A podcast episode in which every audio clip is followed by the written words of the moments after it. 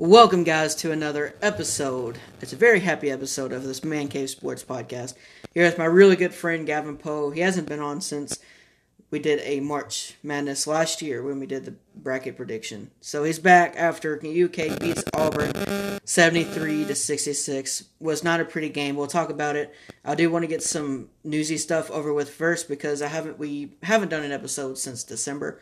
So I do want to get over some major news since then. And then we'll get to UK, their win over Auburn.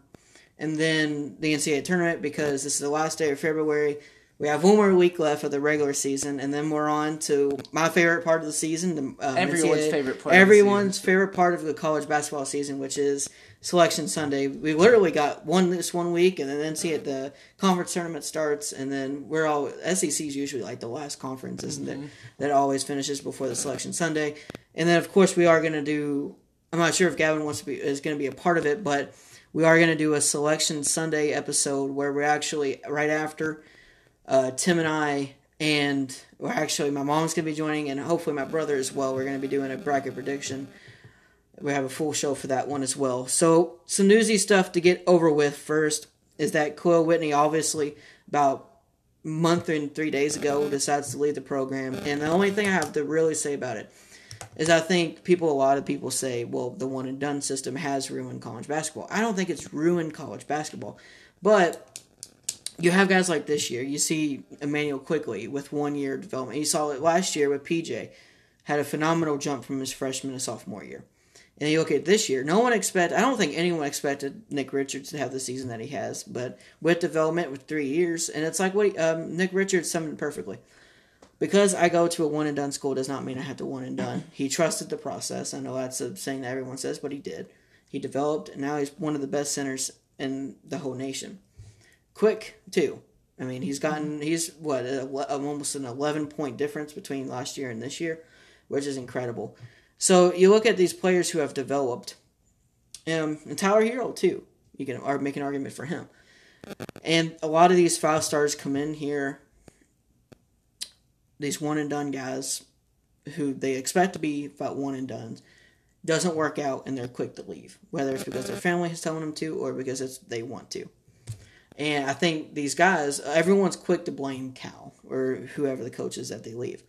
But maybe it's no one's fault. I don't think it is. I just think he just came in with an attitude that he wanted to be one and done. Didn't work out for him, and he wanted to leave. My thoughts on it are: Would I have loved to see him stay and develop? I would have loved him to fin- at least finish out the year, and then See, I would. I would have loved but- to see him stay and develop, as you know, several players do throughout college. They're not one and done players, like you said. But and he If- obviously wasn't a one and done if player. if college if college isn't for him, it wasn't working out. I don't have any problem with him going. Do what's best for you. Do what you think is right. Everybody has a different path, and he's trying to create his own. He is. I just like I would have liked him to. s- Uh, Cal kind of alluded to this not too long ago. He talked about Kahlil, and it's it's obvious that he needed another year. And I just, to me, I just don't. I would have liked to at least seen him finish out the year and then kind of evaluate his options from there. But he's not getting picked. No, but but maybe his thought process is he can develop just as much in the G League while getting some income, you know, or he thinks that it would be more beneficial for him to just work one on one with a trainer instead of playing in game or not even really playing in game, sitting on the bench, you know. Yeah. Uh, everybody has a different mindset. They do. Uh, that's really with all. I mean, with Kahlil Whitney, I just my thoughts on Ga- and Gavin's thoughts about it is, I I mean, from what everything from I'm, what I've heard and through what um, KSR and other outlets have said is he wasn't a problem in the locker room. He was a great. He you know obviously he's a good kid.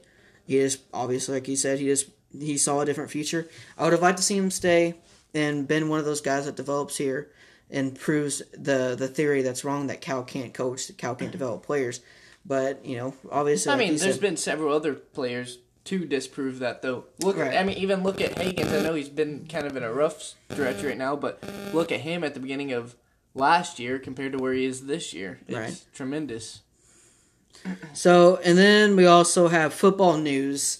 Get over quickly is that Vince Marrow has decided to stay, which I think is huge for our program because him leaving would have been just as bad as like a Mark Stoops, our you know head coach. Him staying is just as big of a recruiting win as getting uh, Justin Rogers. Yeah, because people, I, I don't know if a lot of people know who Vince Marrow is, but they should definitely know. They need to look him up and figure out who he is if they haven't already. He's the guy who brings in Benny Snell, the Lynn Bowdens from Ohio. He has that pipeline, and he's pretty much covered it. And the thing is, we're beating Michigan State Yeah. So uh, if he, for all these Ohio and Michigan guys. So if we lose into Michigan State, then guess what? Michigan Vince- State's going to start getting those recruits instead And we're not going to be able to have that pipeline, which we have that pretty much. I think we have Kentucky pretty much locked down and right the, now. the effects go immediate because if we don't keep Vince Marrow, we lose Michael Drennen, four star athlete. You know, Who's you know they're claiming him to be the next Lynn Bowden. so, So- it's like odd, like dead on. As soon as he leaves, the effects show. But, But obviously, from what it looks like, he got a pay raise, which is good. Yeah. We need to pay that man for what he's doing. For he's one of the reasons. blank check. He's like Mark Stoops is number one for why we've gotten a lot better, and he's probably one B mm-hmm. as far as one of the reasons why UK, UK football has gotten a million times better than where they were when Mark Stoops got there. It also just shows the appeal that Kentucky can now keep a person on their staff And they can actually over pay- Michigan State, right. Who is The first year, I think they actually the first or second year they actually went to the uh, to the college football playoff too. Michigan State. Yeah, they did. Like the second year. That's what people don't know is Michigan State's not that far off from getting national success like that. Oh yeah, they've won the Big Ten championship and So recently- keeping Vince Marrow is obviously huge for football and for the program because another reason is that means we are going to still be able to recruit at a high level. Because if we want to get to the, I don't know if we're ever going to get to like an Alabama level or an LSU level, no, we'll never be there. But, but we can get damn close to it.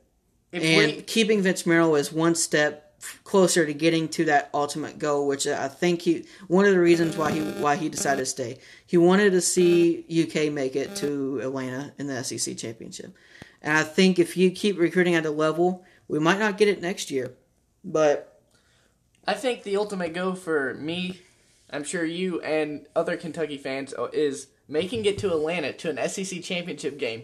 What like nobody has ever seen. You know that is the but goal. keeping Vince Marrow is step Yeah. one to getting to there. I don't know if it's going to be next year. We definitely have the team that can com- um, compete for it, but keeping him is absolutely huge. And keeping the thing is, keeping recruiting is a big part to growing a program. Keep you have to keep on being able to recruit these high level players, and th- this is the only caveat caveat I will say about Vince Marrow staying. We gave him almost a million. I don't even think he. Um, the thing is, Michigan State was offering him a hell of a lot of money, and I think the contract was only like nine hundred thousand dollars. So the fact that he also stayed and he's not even making a million, I think that also says something about what he thinks about UK's future. But what I was going to say is, since we're giving him this three hundred thousand dollar payday, he's got to keep it up. You got to keep up the recruiting because if we don't, I don't think he's the type of person that has the mindset where he's got a payday, he's going to let off. He's right, he's a winner. he's definitely he's a winner. He's going to keep his foot on the gas. But if we keep recruiting, you you're going to see UK in the conversation, much like they are in basketball, of every single year possibly making it to the SEC well, championship. especially with you know Florida hasn't been as dominant here lately. There's a question mark at Georgia's QB next year. You know, the, So, the, I think the open. opinion is definitely Jamie Newman. yeah, But even then, Still, next year is a chance. East the East is open. I think in order for UK to make the SEC championship, they're going to have to be able to beat Florida, and they're definitely going to have to beat Tennessee. But the Georgia is that next step. I mean, we uh, Mark, uh, not Mark Stoops, Vince Marrow talked about it last year before the season. You know, we beaten Florida. You know, got that out of the way. Got that um, bump in the road out of the way. Next step is definitely beating Georgia. And this was the first decade ever that we had not beat Georgia in football. So that that shows right there we're on at least a ten game losing. Or no, we beat them in two thousand nine, so we've lost to them ten times in a row. Right. You know, So we've got so definitely Georgia's that next step, and I think it can be done. They're coming at um There's they're been- coming there's to been- our home next year. there's so been a few times, a few games where we lost to them by three, six. You know, a couple times this decade with Last lesser game- talent. Last game it was zero to zero at halftime. You know, we had And the thing chance. is, what what I'm excited about is we've been able to develop these players as two stars, you know, Josh, Josh Allen and three stars. Imagine what we can do with consistent develop players, players, that already have skill, who not already just raw have skills players. and they don't need that much development.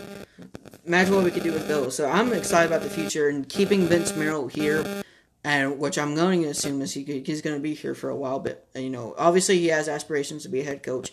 I'm sure he will be someday. But I think the opinion is that definitely he's going to be staying um, for a, a longer, and I think that's going to be good for us. I, re- I really think that's going to be good for UK, and uh, definitely be on the lookout for football as it's just going to keep on growing. So to get to recent news now, you know, obviously UK, as I said in the beginning, UK has beaten uh, Auburn 73 to 66 to win their 49th regular season championship in the SEC. Um, which was it was kind of a sloppy game. We did not start out gate start out great. We I mean we were got down nine quickly. But after that, man, I mean, we pretty much controlled the game. I know they got closer to like two points, but after that, I mean, we, I, I we pretty, I mean, Kentucky pretty much, I think they controlled the game throughout. I mean, they Auburn started out four for four from a three point line. They finished nine through nine for thirty four It was for the game. So our defense was great. We only allowed they we allowed 37 points in the first half. We only allowed 28 points in the second half. Our defense was great. We kind of shut down. We did shut down Samir Doughty, which was good. We didn't play great either. Don't I mean? It, it was another one of those games where we're up on them for the majority of the game, six, eight, ten points, and we just can't pull away. But you know, this is against mean, that's- a really I mean, good team, right. so I mean, that, that's been the story of whole season. Oh, yeah. We just haven't been able to. We we have not been able to play consistent basketball for forty minutes and then have that killer instinct and drive it into them. But you know, as long as we're finding ways to win games, I'm okay. we are we are definitely finding ways to win, and I think a lot of people are still unsure. I think people are starting to catch up a little bit. I think they're starting to feel that this team can do some major stuff, but I still think there is a portion of this fan base that they're a little bit uneasy about this team, and I will tell these people that are is that while yes, this is not the best Cal team that he has had. This is not. This is if you look at talent wise, this is definitely not the best that he's ever had. But with the talent that they do have, and with the limited bench that they have, they maximize the talent to what they can do. Cal has told these players, you know, do what you can do the best. I'm not asking you to score 20 points a game, but do the intangible stuff that you don't see on the box score, which is you go dive for balls, play great defense, rebound the ball, and just play tough. This is what these players have been able to do. Ke- Keion Brooks has had games where he has looked really good off the glass, and he's just that he's a good cleanup guy. But then there's also games where he only plays two minutes, of course. But if we and Johnny Juzang, you know, he had a game against Tennessee, he scored 13 points, and then but there's other games where he doesn't, you know, of course he doesn't get a lot of minutes and doesn't really shoot the ball. But he they but the point of the story is that they play tough every single time that they're out on the court. Nate Sestina had 11 points today, which obviously it's And so he's hard. played really good like the last like what three four Yeah. games. Like this is what we need him to do. Just hit yeah, threes. just sit. I mean, he, um, he has don't little play terrible on Right. defense. You know? I mean, he he doesn't Be have great post moves, and he had a he had a spurt where he had like two quick fouls, he, but he does. He has and he kind of go moves. He, he, had a spear. He kind of speared someone today on a three point shot, but He has he has decent post moves. I think he's just like scared of the length and the physicality of the teams that we play versus and what I think playing last year. right. I mean, he was in the freaking he was in the Patriot League last year. I mean, obviously, you know, I would have liked him like him to see, you know, him play better against these bigger guys. But the point is, you know, he's hasn't had a lot of time to really deal with players like that. The SEC met the length that they have, so I, you know, Cal's not asking much of this bench. When No, we're already they- each of the starters they play. the starters they play heavy minutes, but again they play absolutely tough. And if they're going to get eliminated in the SEC or um, NCAA tournament, they're going to be a tough team to beat. I think this is Because a- even Ashton, he's been playing really bad. Not not bad. He just hasn't been playing great. But he had three steals today. And people don't think about that. he also but had he's like five still more deflections. Yeah, I mean, people don't think while he's not the greatest offensive player, point guard in the world, he gets done. He gets it done on the defensive side, where he's not completely. People have said on Twitter that he's a liability. Well, he's a he had three steals today. Oh, he is a And he misses- thing from a Oh liability. yeah, yeah. I mean, he's he misses layups, and it's crazy. They I mean, it makes us all crazy that he misses easy layups. But he also gets it done on the other side, like I said, which is what I would rather have great defense right now in the NCAA tournament than him, you know, doing a little step back three like point guards like to do. I'd rather much have great defense, and he provides that. Tyrese Maxey has gotten a lot better in defense, but he's becoming a player. He's been playing pretty consistently the past couple weeks, I would say. He he hasn't really had any of the big like twenty five point outings, but like but he also hasn't had the four point outings. No, he doesn't. He's been getting double digits very consistently for a bit now. And Nick Richards, of course, he's doing his thing. He had 14 and 3 today and had a couple big blocks. Playing what like four minutes in the first half, Right, and and, he- probably he not just- even like ten in the Right. second. But, and Quickley, the thing about, like, I love about Quickley is even when he shoots 3 for 10, like 1 for 5 from a three point line, he still gets 18 points. He finds a way to get it done. He finds a way he to is get the points. best in college basketball at drawing fouls. He is. And he's he had 11 free throw attempts and he made all of them. And that's another thing I want to get to a little bit uh, later as we talk about the NCAA tournament about that why I think that's going to be so huge for us us being actually being able to hit free throws. But I mean this team, man, I just everybody plays like I said, they play tough and they don't, you know, if, all their losses they haven't been blowouts. No team has blown them out.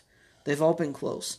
I mean, I think the biggest loss was Auburn, and that was like nine points. And, And it, Auburn- wa- it was like a three was- point. We were winning the most of the game. They took the lead late, and then you know free throws and stuff toward the end of the game. But right.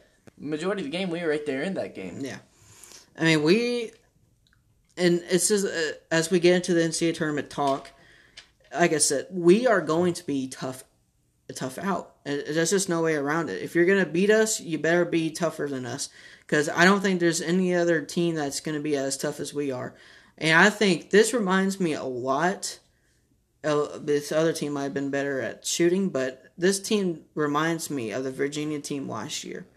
They had a three guard set, and they had um, was it Diakite at the Yeah. power forward, center, and I can't remember who else. Jack Salt. Maybe he's not obviously Jack Salt wasn't as good as Nick Richards this year, but it does. This team does remind me of their Virginia team last year, where they had three guards who could one plays great defense. Tyrese Maxey. I mean, he had six rebounds and four assists a game today. So he's just doing whatever it takes to. He's scoring. He's rebounding. And the thing, like, our guards are great at rebounding. That's another thing, too. That's why another reason that you won't find a better three guard set that's tougher than we are is because, I mean, because of how we rebound, too. Immanuel Quickley had 12 rebounds today. I don't think there are a lot of um, guards like him that are getting 12 rebounds in a game. I think there's another game, too, And where he it- had like, like 10. yeah, it's not like the first time he's done this. Like he's consistently getting seven, eight. He's had a ten before. Um, let me And- see how much he's actually averaging on the season. He's averaging at four rebounds a game, Yeah. I believe. But, um,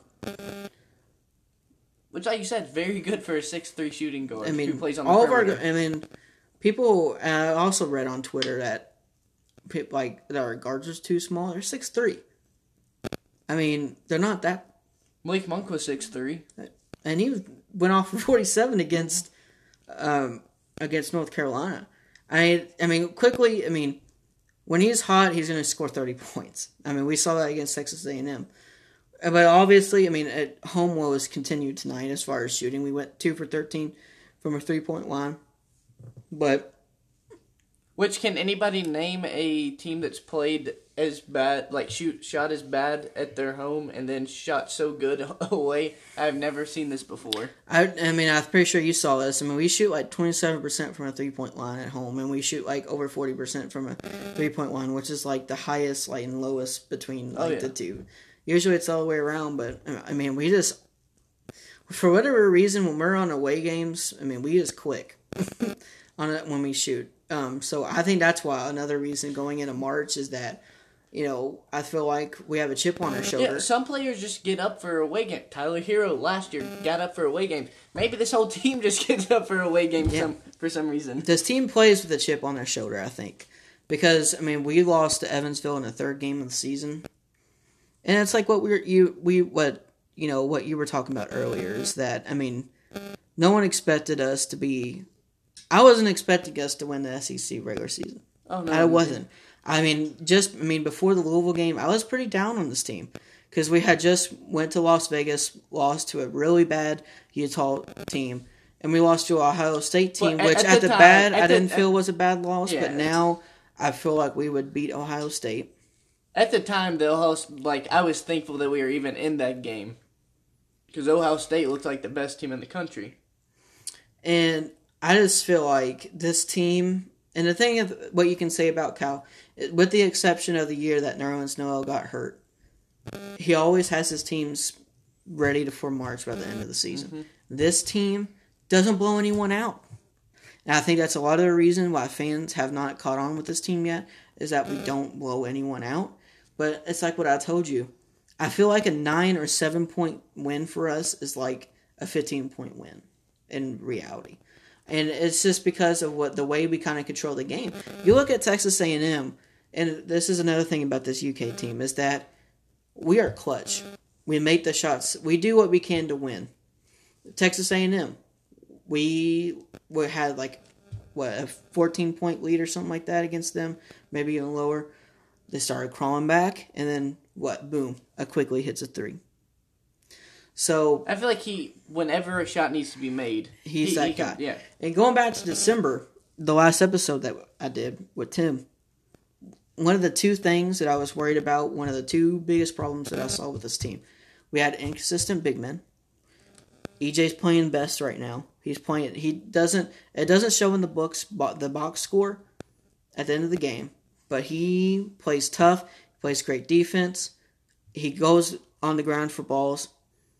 He does what you need him to do. You know, I, we're not expecting him to score 17 and 9 like we were before the season, but he gets it done.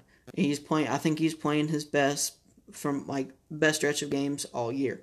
Nick Richards, man, ever since that December game against Louisville, he has been on a tear with the exception, you know, of course, the last couple games he hasn't been playing at his best, but we haven't needed him to. But when we need, have needed him to step up the most, he scores 27 points against Texas Tech. Um, he scores. He always in the in the the second half against Georgia, the first game that we played him, he was big in that second half. He There- comes up. There's been a few games where he scores two points in the first half and 25 in the second. Yeah, And- I mean he's just he when we've needed him to step up, he has stepped up. Plays great defense. He's averaging like two blocks a game. Which I think he's still one of his biggest problems on defense is he jumps for too many blocks that is unrealistic for him to get, which he's way better at last year. Last year he jumped at everything. and he is playing. I think But- he's he's gotten a lot better at playing um, when he has when he's in foul trouble. I mean against Louisville, he had four fouls and he was. I mean he was fine. Like he didn't get fouled out or anything. He played the last what five thirty of this game Right. without getting a foul. Yeah. So he's really he's been really good. I mean, of course, but even before he's been pretty good at staying out of foul trouble. But he, The last Richards, couple games he's kind of been in it, and that's Yeah. why he hasn't been able to get in a rhythm. Right. But but um, but about the inconsistent big man, I think that problem's been solved. oh yeah, And Hey, back in December, EJ's playing better. bef- Nate's shooting threes now. before the, I mean before the Louisville game, like I said, I was I was really worried about this team on whether or not they're going to get better. And once again, they have proved me wrong. I saw it in this team last year. I saw the potential that they had even even after they lost against you know Seton Hall and all that. I but saw Seton Hall was a good team. no, I'm, I know. I just we didn't get off to. I mean, Yeah, yeah. uh, we got blown out by Duke, and then we lost to Seton Yeah. Hall. I get what you're saying. I saw, but I still saw it with this team last year. Back in December, I didn't see it with this team.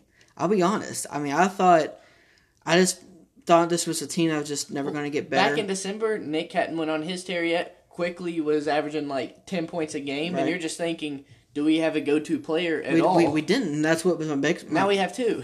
That's what my next point was about what the the biggest issues that I saw back in December is we didn't have a killer on this team. I think Quickley when he even when he doesn't shoot well, he gets it done on the free throw line. You can tell he studied James Harden over the offseason.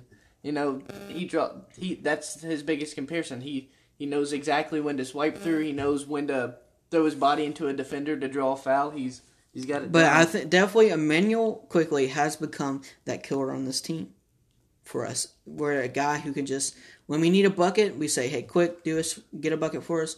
I think he get he gets it done most of the time, and I think Maxey is starting to. He's playing consistently. I think he's that guy who could also be a killer on this team as well going into March. But like um like what we were saying is, you know, this team they are who they are, right? I mean, they're just a group of guys who they don't. It's a team that doesn't have quite the talent that they usually have, but again, they play to their best of the ability. They play tough. They do what they need to do to win the game, and I think going starting about the NCAA tournament now, going into March, I think this team can make a run. Of course, you know NCAA tournaments always unpredictable. I mean, a couple years ago we had the door wide open for us to push through and make it to the Final Four. After Virginia got eliminated in the first round, and then our next biggest threat, Arizona, also got beat, mm-hmm. and we still couldn't push through it. But like I said, it's it is unpredictable. But I do think this is a team that can make a run, a deep run. it all depends on our bracket, you know. It does Like, depend on who our matchups. 50, 50 over 50% of winning the national championship is luck, you know, just matchups, where you're seated, the way the ball bounces, you know, the what the refs are calling that day. But I mean, this. But like I said, I think this is a team that can, on any given night, they can beat anybody. And I'm usually there's years in the tournament where you're like, don't want to play them. There's not that team this year. Yeah, there's, a, there's, a, there's a few that you're like, I don't really want to see them, but if you do, I'm not. wor- I'm, it's- I'm still not worried about it. yeah. I mean, I know Kansas is the best, probably the best team in the nation, but the, I mean, they struggled beating Kansas State today. I know a part of it is probably because Azubuike, you know, kind of hurt his ankle, but still, I mean, they still, still barely beat I'd, Kansas. I'd prefer not to see Gonzaga, but if we do, I have I'm not- confidence that not we af- can win. I'm confident against Gonzaga mostly because I mean, I just don't think they play in a tough. I mean, a bad conference. People say that every year, though, and although they haven't won a championship, they've made plenty of deep runs. You know, they've beat good teams in the tournament. Three years ago, they were in the championship game. So that was like the first time that they. I mean, other years they usually. I mean, I mean, but they've been I just- the the point- eight several times and yeah. stuff. I mean, No, the point is, I'm just not. I'm just. I'm not afraid of anybody.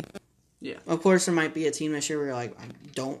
I mean, I'd prefer not to I see prefer- Duke in the Sweet 16 if I don't have to. But- But, if we do, you know, I I'm still we- not afraid. I, I, I just feel like we have a team that can compete with anybody. And I, I again, I just don't think there's a lot of teams that can match our physicality with how tough we are. Mm-hmm. Because, like I said, we there's been teams that have gotten blown out. Duke's gotten blown out. For, um, Louisville's gotten pretty much. Not. I don't think. I mean, they got blown They out got by. blown Cle- out. They got blown out by Clemson. They were got by the smoked- they, game. they got smoked by Clemson. We haven't gotten blown out. Every game that we've lost, it was tough until you know. I mean, yeah, and do we have we have the worst single loss by any at large bid? Of course, But that was in November. it was it was our third game of the season. yeah. We, yeah. I guarantee you, if you play Ashton Evans, Hagen or Nick Richards was hurt. it was um Ashton. it was EJ. or EJ. Yeah, EJ and and- Ashton. EJ Ashton was was, banged up. Yeah, You know, I guarantee you, if we play if we play Evansville now, we and although destroy him. Oh yeah, and the, although Evansville has been bad, they've had the whole Walter McCarty situation go Yeah. down. They've had players go down with injury. You know, Right. It's not the same team, and not, that's still not an excuse. There's not an no excuse. way, no way should we even have lost that without, team. I'm not making an excuse, but even without EJ, even with Ashton kind of banged up, we still should have Yeah. won that game pretty single handedly. But you know, it's a long season. Like Cal said, it was like I think the 2013-14 season. He wants his teams to fail fast. That way that he can correct it. You know, Yeah, this and- team fell really fast. They quick third game of the season, they failed uh, really quickly, like Yeah. you said. and really hard. but- And then, but look, at where we where Kentucky is now. Regular season SEC champs outright, with the number one seed in the SEC tournament, going to be playing at the same time throughout, where we're not going to have to worry about playing at one one day and then eight o'clock the next day and then three o'clock on a Sunday. Where we'll play stay oh, at one, one o'clock on Sunday. but- one o'clock, whatever. we play at consistent times. And I think we're going to be ready for the. I think we're going to be ready for the SEC tournament. I definitely think that we're ready for March. in the Although I tournament. love winning the SEC tournament because I love the fact that we've won more than the rest of the conference combined. yeah, But you know, if we if we lose, if we I'm lost, not. I'm not. I'm not I'm going to not- be mad about No, losing the either. SEC tournament. I'm not either. I'd rather lose an L than then. And I think a loss to the right team during the SEC tournament not gonna hurt our seeding at all. Nope. You know, if we lose to an LSU, think- if we I lose to an Auburn, maybe even we were- Florida.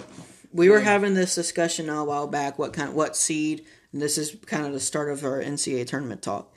I mean, when we were talking about before, I was still thinking that. I mean, at the at the very least, we might get a four seed.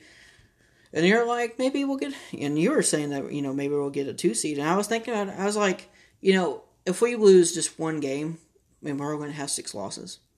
I mean, we had lo- and we I had six losses. We had a- but we we're gonna we have some good wins. I mean, Really we good have wins. really good wins.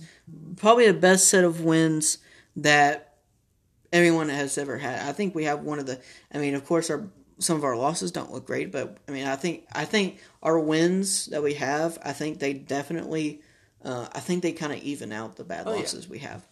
No, there, there's zero percent chance that we deserve a one seed. We we're not in that discussion, but we could snag one of the low two seeds. I didn't think. I think a two seed, even if we lost, let's say we went out the regular season, and if we lost to.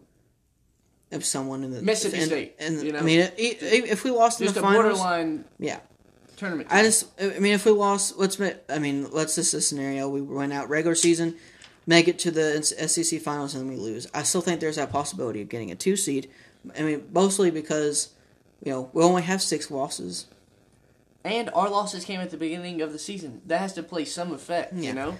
We're getting caught at the Obviously, right in the net rankings, they don't play an effect. No, but the But Nets also. That's another thing I kind of wanted to talk about for a little. I mean, not very long, but I mean, it's just it's really messed up because we're still There's been We're still like we 20 win oh- out, and teams that lost have hopped us.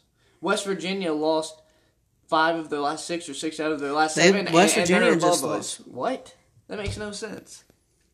obviously these to like the net rankings and KenPom don't take the the beginning of the year to where They how, really- how UK is playing now. Obviously, they don't take that into consideration. You're telling me that if we only lose, like, if we only lose one more game this season, we should be higher than Duke in the tournament seating. We, I mean, Joe Lunardi. That's something else I wanted to get to. Joe Joe Lunardi is a complete bum.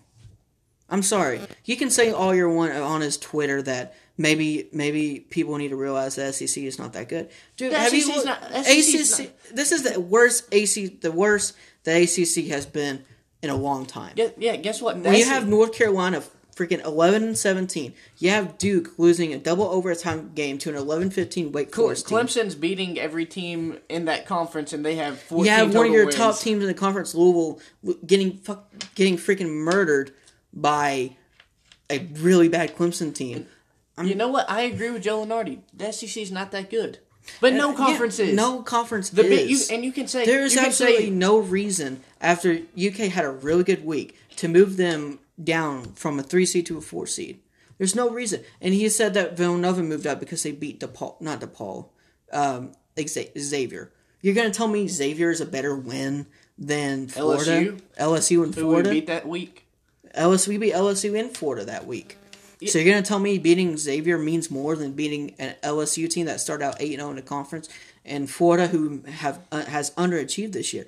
But you're gonna tell me beating Xavier is a, a better win than beating those two teams? But even, no, you even look at Big Ten, who is the best conference in basketball this year. Yes, they have Maryland and Illinois, but besides for that, they have a bunch of good teams. They don't have any great teams. They have a bunch of teams between six and fourteen losses that they say should make the tournament. But it's not like any of them are real contenders. You know, there's no good conference this year. Big Twelve has two really good teams.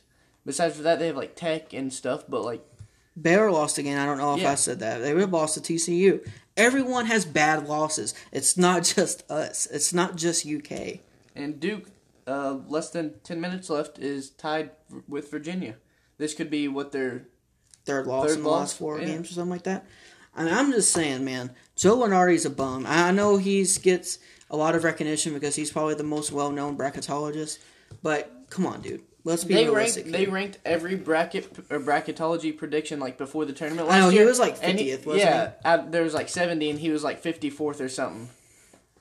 You know? I, I'm just saying, man. I just don't. I mean, nothing against the guy, but just let's just Obviously, let's he's just good be at his job. obviously, but- but I mean, let's just be real here. I mean, Villanova is not that great this year. Usually they, They are. lost to Providence today. Yeah, they lost again. They're like twenty two and seven. They scored a I'm- whopping 54 points or something like that. But I'm again going back to Kentucky. A two seed is definitely on the table, even if they were to lose in the conference uh, the conference championship final. If if we get a two seed, what one seed do you want in the bracket? I mean, I, I want San Diego State. San Diego State, obviously. Yeah, But again, San Diego State. I mean, do they play today? I'm pretty sure they do. Probably. I don't know. They play on weird days. They play on. Um, They Mondays still might get the one seed, but I mean, they kind of They play Nevada later. okay. Well, I mean, number one seeds right now. Uh, can you look up the bracket, recent bracketology? I have Kentucky's. Um, what Joe Lunardi released actually yesterday. But so right now, Joe Lunardi has us as a three seed, and I'm not sure which region this is. But I mean, this is probably the toughest one to date that Joe Lunardi has had us in. We are a three seed playing Bowling Green in the first round. I'm not sure how good Bowling Green's been this year, but we're playing. We would be playing Bowling Green in the first round in St. Louis, and then the next game after that, we'd be playing Ohio State or Wichita State. Which, Which we're I- not scared of. I'm not scared of either of them, even though we, lost. we played Ohio, Ohio State. State. when they were playing their best, and we were playing our worst, and we lost by whatever it It was. was like seven points or something like that. And then also you have Butler versus Utah State in that in our part of the bracket. Utah State's a good ten seed. They have a lot of losses, but they have a lot of. they were people forget they were really good last year. They're good this year. They they have some losses that they shouldn't have lost, Right. but they have a lot of talent. And then um, in this bracket, Lunardi has Maryland versus as a two seed versus Wright State. So we would be playing uh, if it works. We would be playing what Maryland in the Sweet Sixteen, Maryland most likely. um, which I'm not really. Which Maryland, Butler, Maryland Utah has State one of the better- all best- solid teams. Yeah. but Maryland has one of the best point guards in the nation, and um, what is it Cowan? I can't think of his first name for some reason. Anthony. Yeah, Anthony Cowan or something like that. Um, but and then Louisville versus Vermont in Cleveland, Michigan State versus Northern Iowa, Kansas. He has Kansas as in one seed, of course, playing Prairie View A and M or North Carolina AT and T, which I feel like is always the matchup in that that first rounds. And then LSU versus Indiana. So that marks out the round, the bracket, part of our bracket that um, Lunardi has us in, which is probably, like I said, probably the toughest bracket that we've been in to date. But like you said, But do you have the other brackets pulled the up? only team that I wouldn't really want to see is Kansas. The next one seed is San Diego State. The only reason I would be I don't want to play Kansas is because purely because of Azubuike. Nick Richards has a track record this year where he just doesn't play good. See, I would rather be a three in this bracket than I would uh, two in the other, because the one is San Diego State and the two is Dayton. And I know Dayton has Obi Toppin and San Diego State's a well-rounded team, but I, get, get, I'd love to play one of those teams, in, or either of them, on the way. So who are the uh, who are the other number one seeds? You're asking San me. Diego State, Mm-hmm. Baylor, and Gonzaga. See, I would rather play Gonzaga. And a, if you're talking about one seeds, I'd rather play Gonzaga or San Diego State.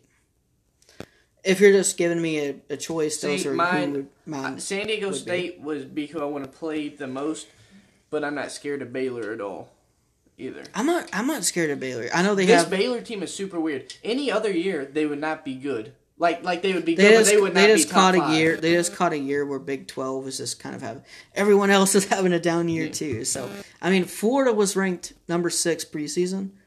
They're unranked and they just lost to Tennessee today. This is one of the weirdest. So it's one of the basketball one of the weirdest and one of the best seasons I think we've oh yeah, witnessed it's gonna be a super life. fun. It's going to be a super tournament. fun NCAA tournament. Watch it be not that many upsets in Yeah, the NCAA tournament. this will be this will be the first year where there's like It's like backwards. yeah. The But, only um, upsets are like seven or tens over sevens. Yeah, I mean, but I think it, this is again one of the weirdest and one of the best years of NCAA basketball. Yeah, we at least in our lifetime. What would like be the craziest other scenario? I mean, I think a lot of upsets was like the 2017 our senior year of high school, where Virginia lost to um, who was the team? Um, UMBC. yeah, UMBC as a one seed, and Arizona lost. That was in our bracket part of the bracket too. But there was there were a lot of, um, a lot of. Um, Loyola Chicago went to the Final Four. oh yeah, there was a lot of um, Uh, a lot of upsets that year, and also the um the, the Tyler Ulis and Jamal Murray year, where it was like the only year where we didn't make it to the second weekend. But that that's year, because we got underseeded, and so did Indiana. And we had to play each other in the round of 32, which I remember before, uh, when I thought, like, before the Selection Sunday came out, I thought three teams that I think have a great chance to make it to the Final Four are Kentucky, North Carolina, and Indiana. And they we were all put in the same region. You know, that's the that's the draw Kentucky usually gets though. Yeah. But but like yeah, one of the weirdest. But I think it's been a treasuring year to watch.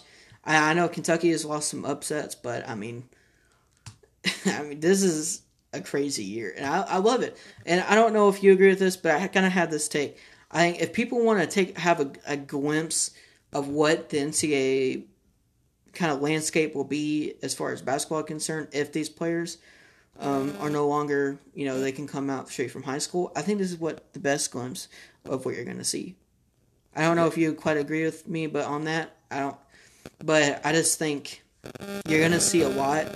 Maybe it won't be bad as this year, but you're to see teams where, like Kentucky, where you don't have a lot of talent, but you know they do what they need to do to get the win. But where you're just where you don't see any teams that are just dominant like you saw like last year, where you have Duke having like three top three, you know, um, R.J. Barrett, Cam Reddish, and Zion Williamson. Of course, you're just not going to see any dominant teams anymore.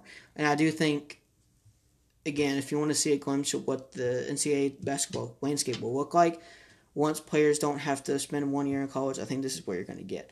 Because I've had this take for a while now. Is if starting for 2022 and beyond, if you're a number one player in rankings, in recruiting rankings, I think you're going to the NBA. Oh, yeah. Like if you're number one, number two, and if you're ready, I think you're gone. and this this just proves even more. But I think people will say, "Oh, that's going to ruin college basketball." No, it's not. It's just going to go back to what it was before one and done. But the the thing is, you have to make sure that the the NCAA works out the students or the athletes being able to get endorsed and stuff. Because Yeah, not, that's going to be every single borderline player is gonna go pro. You know, the first like forty players will probably go pro. yeah. If not, then maybe it's only the top 10, 15, 20. You know, because if if you have no way to get paid, why would you go to college when Yeah. you think that you can be getting money right now? Right. You know. I do think that um, I don't know if I ever uh, talked to you about this, but I do think college players and Tim, and I, Tim and I have talked a lot about this on the Man Cave Sports podcast. But if players are able to get paid, I do think, and they're, if they're already in college, I do think that gives them an incentive to stay in college Oh yeah. because they can, of course, get paid. Are they they, can are they going to get paid as much as the NBA? Pro- No. Of course not. No. But they're getting something, which Yes. I've always thought. Of course, they can't be making a lot of money. They shouldn't be pay, getting paid for playing games. No, but, at the they s- should but be able to get endorsements. They should be able to go out. have a YouTube They sh- channel, right. be able to get a job if they want. They should be know? able to start their own merch while in college. Yeah. Could you imagine sign the money? autographs for money. Right. Go, go do autograph sessions during the season. You know how pe- how many people are gonna gobble that up, man? I'm I'm just saying. I mean, but the NCAA is gonna have to work on that quick because there was one I think, I think it was actually Florida, which is big in both football and basketball. That they have like their own bill similar to the California bill. That if the if pass, it could start next year, right before the, this year, before right before the season. so the NCAA is going to have to work quickly to solve a resolution to this. Hopefully this summer they have it, and because everybody needs this to, you know, same rules. One state can't allow more money than the other. You know, has to be. The That's the only thing is I'm okay with these players getting endorsements, going out into the community doing autograph sessions. I'm all for these players being able to make a living based off their name. But again, they do have to have a sort of love. They have to have a level of. Um, they uh, they have to have some type of deadline of, or you know some type of thing where they have to have a required amount. Like they can't be going overboard with it. See, they have to have some type of rule set. See, I, I- disagree. I, I think the players should be able to make however much money they want. But I feel like what could happen is some states say you can only make up to 100k or 250k or something like that, and then other states are like unlimited because then that you know that handicaps those states. I f if the NCAA wants a limit, they have to establish it and make it for all states and have all states agree on it.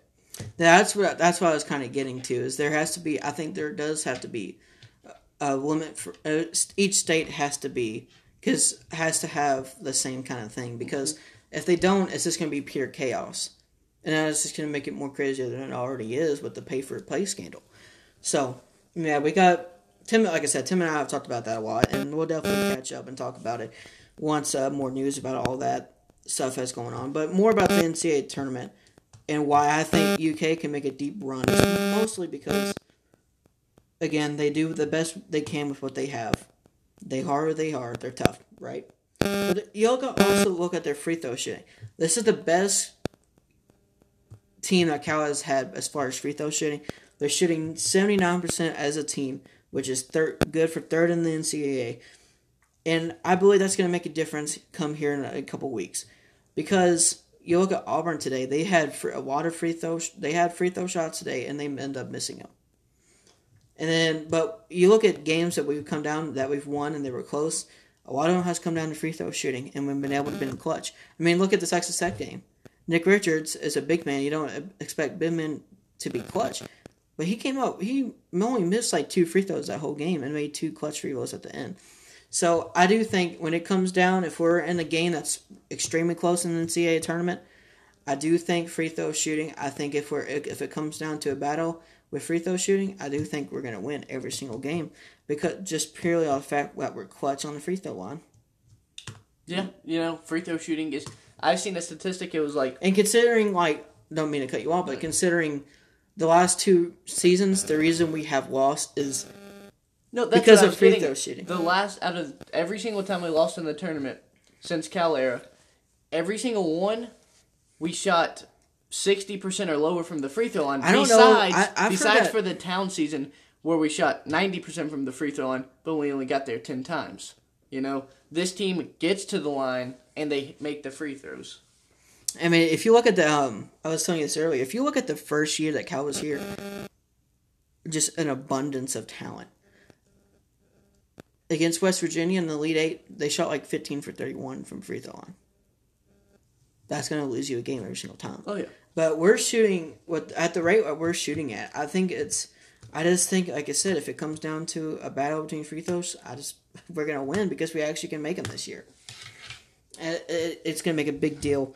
And I don't, I don't know if we're still on pace for this, but for the longest time we had made more free throws than our opponents had shot. You know, that's a crazy statistic. That doesn't happen. and we shot 27 for 33 today, which is good for like 82%, which For a There's team, no- there's te- not a- teams don't shoot that good yeah. normally. I'm just saying if you give me the give me that over anything else, man.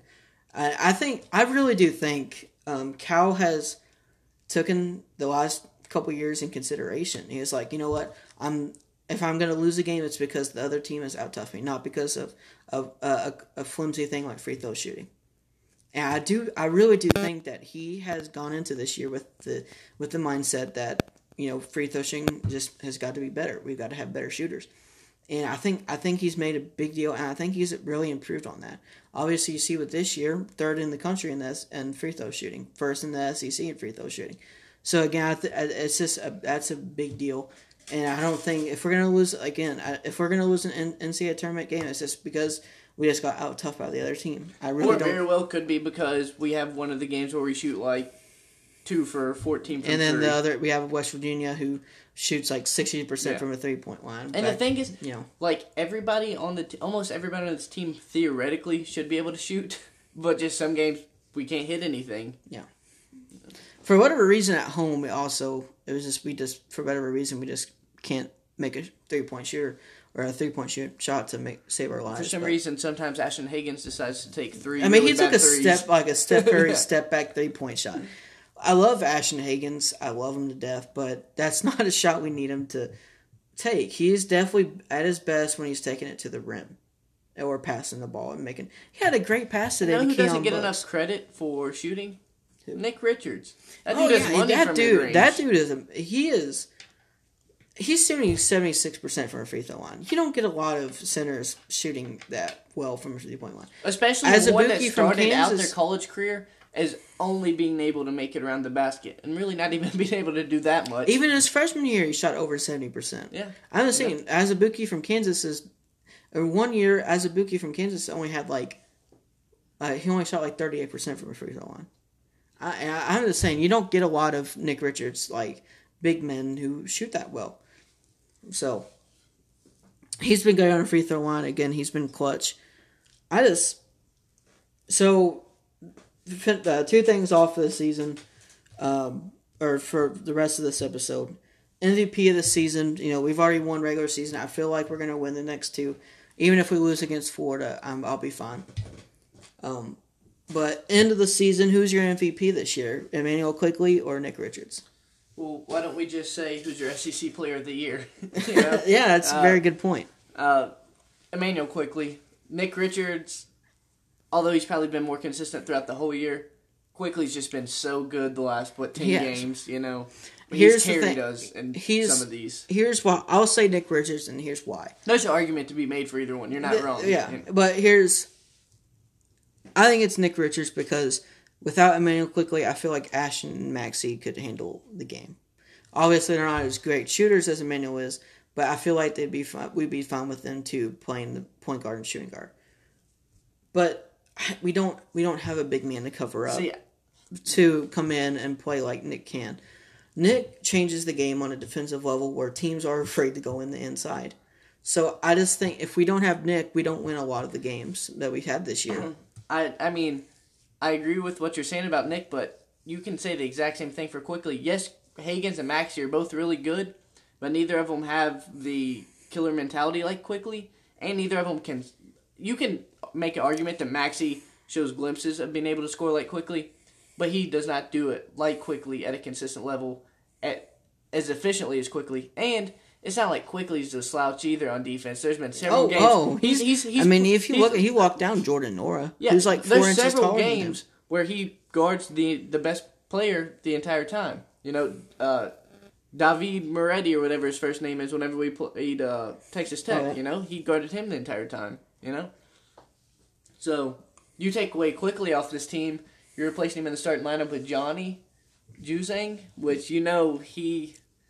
He, it's rough out there sometimes for him. It was rough It out is. there today. It is. You know, There's just that's another point to be made about this team. Is this there's some games for the bench where it's a game for Keion to show up. It's a game for Johnny that where the, he he can play, or Nick too. But there's also games where Nick there's no reason for Nate to be out there, and there's all you know there's just games where there's no reason for Johnny to be out there. I think I mean, we beat Texas. I think uh, it's a testament to this team. We beat Texas A&M by only come with three points coming off the bench.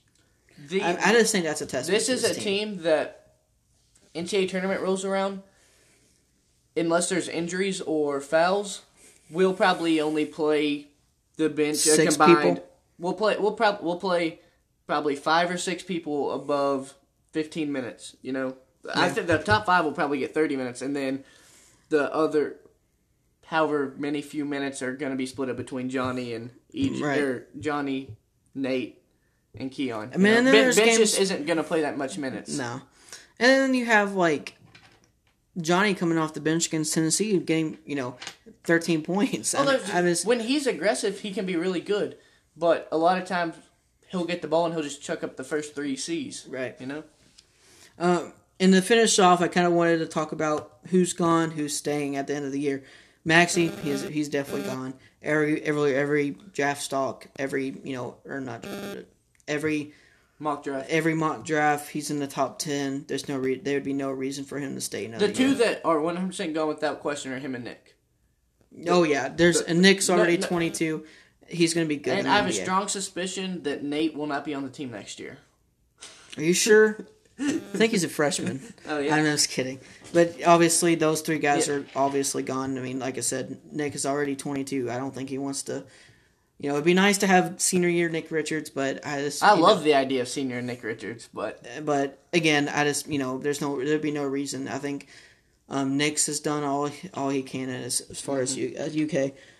Immanuel Quick, I think can go 50-50. From what Matt Jones and KSR has been saying, he's just been saying that you know he's a different kid. You know he is obviously he's big on his Christian faith. He's a big you know he's big a big believer in that. He's just, eh, but here's the thing, I I kind of agree with Matt Jones on this is that he's just I don't know if he's ever going to be a lottery pick, and I know you're big on him being a first round pick, and I want him to be. I think you know I really I want him to be, and I think he could. I just I just you know I could go on a 20 minute rant right now on why Immanuel Quickley is a first round talent.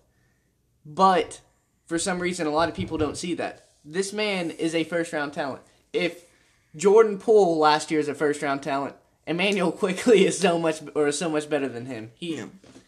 but I, he do can, shoot, he can I play do- defense. He can rebound.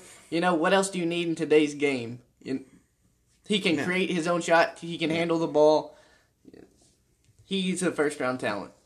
But again, I just you know I think it's 50-50 for him. If the It's NBA scouts had common sense, he would go because he'd be in the first round. But you know, half of them don't. I would like him to stay another year because if he stays, we're going to be unstoppable. Oh, he's the best player in college basketball next year. he's he going to be an um, All American next year. depending on how many shots he gets, he's going to average Yeah, twenty to twenty five points. Yeah, I mean, it's just it'll be interesting to see if he comes back or not. Again, I think it's 50-50. I do yet think I, Cal might push him to go as well. Yeah. Cal does that with some players. Yeah, he does. I would I would say this though, like again, like Matt Jones said, he's just a different kid, so he might want to stay another year. If you stay another year, there's a very high possibility you get to the NCAA championship game next year. So we're just again, I think it's 50-50 for him. Ashton, I think he wants to go. So I definitely Ashton's think he'll to go. He's got them. He probably should stay, in my opinion. But He, he should, but again, I'm not mad at him if he goes. NBA He'll likes probably make it. defensive guards. I feel like you know with Pat, Pat Bev, Bev, and all that. that's and I think you know he's not the greatest offensive player like we talked about, but his defense is just on another level, and I think his defense will translate well into the NBA. Um, EJ. EJ definitely should stay. I don't think he's going to get picked it- in the NBA. There, there's a scenario where I see him going. Maybe he's starting off with like Europe or something, and try to work his way to the Go- NBA. like but Gabriel's gone pro. You Right. know, several people have, um, but he should stay. he should stay because I think he ultimately I think will. he'll. I think he ultimately will too because you look at our roster next year. We don't have a lot of And big he men. he sees how much better Nick got from. Yeah, he can he can make that same jump, and I definitely think he again we don't have a lot of big men going into next year, so he would definitely be a starter out in my opinion. And Keion, I think he should stay. He no might, way he goes pro. He- no way. He's just, he's he- not ready, obviously. But if he wants to, I, I don't think it's that big of a loss if he does Keion transfer. and Johnny both could be transfer candidates, but I, I don't see Keion going anywhere. but I do think Johnny will stay. He can be that guy coming off the bench to provide a, just a spark. Like- like I if he have another off season to get better, I think he will. And Dontaie Allen, I think he's another guy Oh yeah, who Dante's one hundred percent saying. Um, he if no he if he ha- he's Dante's definitely a guy who can again be like Johnny, be a spark off the bench, get a couple threes in a game, and do what you need to do. And then you have players coming in like um, Devin it was Askew, you. and then Lance Ware, who people have been um, Brenton raving about him, and Terrence Clarke, Brandon Boston. You got Cameron Fletcher, who's gonna. Be, I think he's definitely see they see him as a talent that needs development. And you got Isaiah Jackson, who's also going to come in here and give you, Bouncy I think, four. g- yeah, give you good minutes. So And who knows? That will if definitely we bring in Greg Brown or Yeah. I do think we're gonna add Cliff one- Cliff Amore. I don't think we'll get him, but Well, we'll definitely Jonathan be, uh, Kuminga possibly, We'll definitely be getting. I think we'll at least be getting one more guy. and maybe we'll throw in a JUCO transfer, That you know? would be nice. or grad And- transfer. And then um, again, as as the year ends, we'll definitely talk more off season basketball. So again, um, thank you guys for listening. Um, again, we UK 49th uh, regular season SEC champs. As, as we go into March again, we're going to get really high gear for that. Um, didn't get to Louisville today. I wanted to talk to you a little bit about them, but nonetheless, thank you guys for listening and go Cats. And I hope you guys have a great rest of your weekend. Getting ready, guys. one week left until the biggest three months. Actually, I would say, or biggest four weeks in the whole NCAA. So again, thank you from for me, and thank you to Gavin for listening. This has been the Man Cave Sports Podcast.